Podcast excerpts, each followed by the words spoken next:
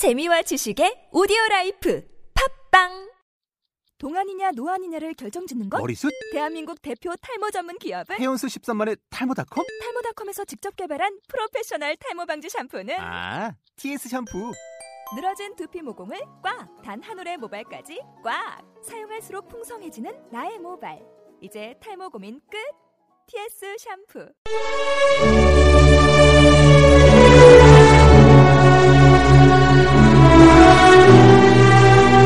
국내 돌아와서 대학 강단에서 가르치는 기쁨을 누린 지 벌써 2년이 되어갑니다. 국제사회가 어떻게 돌아가는지, 어떤 세계 체제의 변화가 있는지 모색해보는 그런 강의들이 주로 맡고 있는 과제들입니다.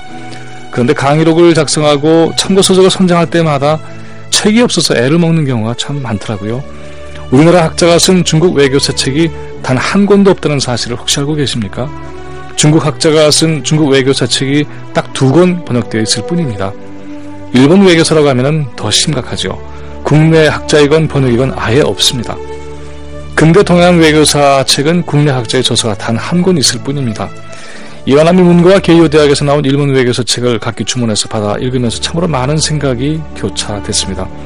바로 주변의 국가들이 어떤 외교적 고뇌와 전략 그리고 탐색을 해왔는지 알지 못한 채 그렇게 지내고 있는 우리는 도대체 어떤 준비를 하고 있는 나라인가 싶은 거죠.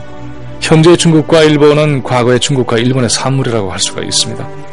따라서 현재를 대하기 위해서는 과거를 알아야 하는 것은 명백한 요구죠. 그것이 미래에 대한 대응과 직결되어 있지만 우린 그때그때 직물적인 대응만 하면 그뿐이고 하는 이런 생각으로 멈추고 있죠. 미국 외교사 책은 최근 한 권이 겨우 나왔습니다. 일본 외교사 학자 이게이 마사루는 일본도 태평양 전쟁 전까지는 외교사 연구가 쉽지 않았다라고 토론을 하고 있지만은 그것은 과거에 외교가 권력자의 소관에 묶였던 그런 시대의 반영이죠. 오늘날은 그렇지 않지 않습니까? 경제사의 중요한 고전적 전작들에 들어가면 상황은 더욱 어려워집니다. 그나마 사회과학 서적의 수요가 왕성했던 80년대까지 나왔던 책들마저 명맥이 끊겨져서 교재 활용이 어려울 정도입니다. 지적 공백이 커다랗게 생긴 것이죠. 역사에 대한 줄기차한 연구와 축적이 없이는 학문적인 성과는 기대하기가 어렵습니다. 국제정치나 경제정책 논쟁에서 구체성이 떨어지는 주장들이 나오는 까닭도 다 이런 이유 때문이라고 보여집니다. 현재 바로 눈앞에 나타나는 그런 현실만 가지고 이러쿵저러쿵 하고 있으니까 그 정적의 뿌리는 보지 못하고 마는 것이죠. 역사적 기억과 성찰에 대한 가치를 인식하지 못하고 있는 사회의 난간이라고 할까요? 책들은 매일 쏟아져 나오고 있고 이전에는 구형할 수도 없었던 저작들도 넘치고 있습니다. 그러나 매우 오랜 세월이 걸려야 겨우 한 권이 나올까 말까 하는 책들은 사실 보기 드뭅니다. 꾸준하게 파고 들어가서 무언가 드디어 그 실마리가 보일까 말까 한 학문적 업적들은 출판계에서 자리잡기가 참 어렵게 된 거죠.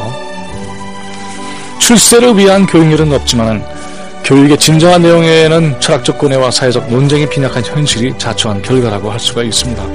10년이고 20년이고 지속적으로 쌓아 올라가면서 한 시대의 획을 긋는 그런 성취를 참으로 귀중하게 여기고 이것을 격찬하고 격려하는 그런 내용들을 또한 사회적으로 공유하는 그와 같은 국가와 민족에게 미래가 있겠죠. 반짝하는 인기에 몰두하는 사회, 그래서 뿌리 깊은 나무를 보기 쉽지 않은 나라는 바람이 거세게 불면은 그 있던 뿌리마저 뽑히고 말 수가 있습니다. 깊고 길게 그리고 누가 뭐래도 신념을 가지고 꾸준하게 노력하는 그런 우리가 되면은 얼마나 좋을까 싶네요. 김민웅의 세상 읽겠습니다.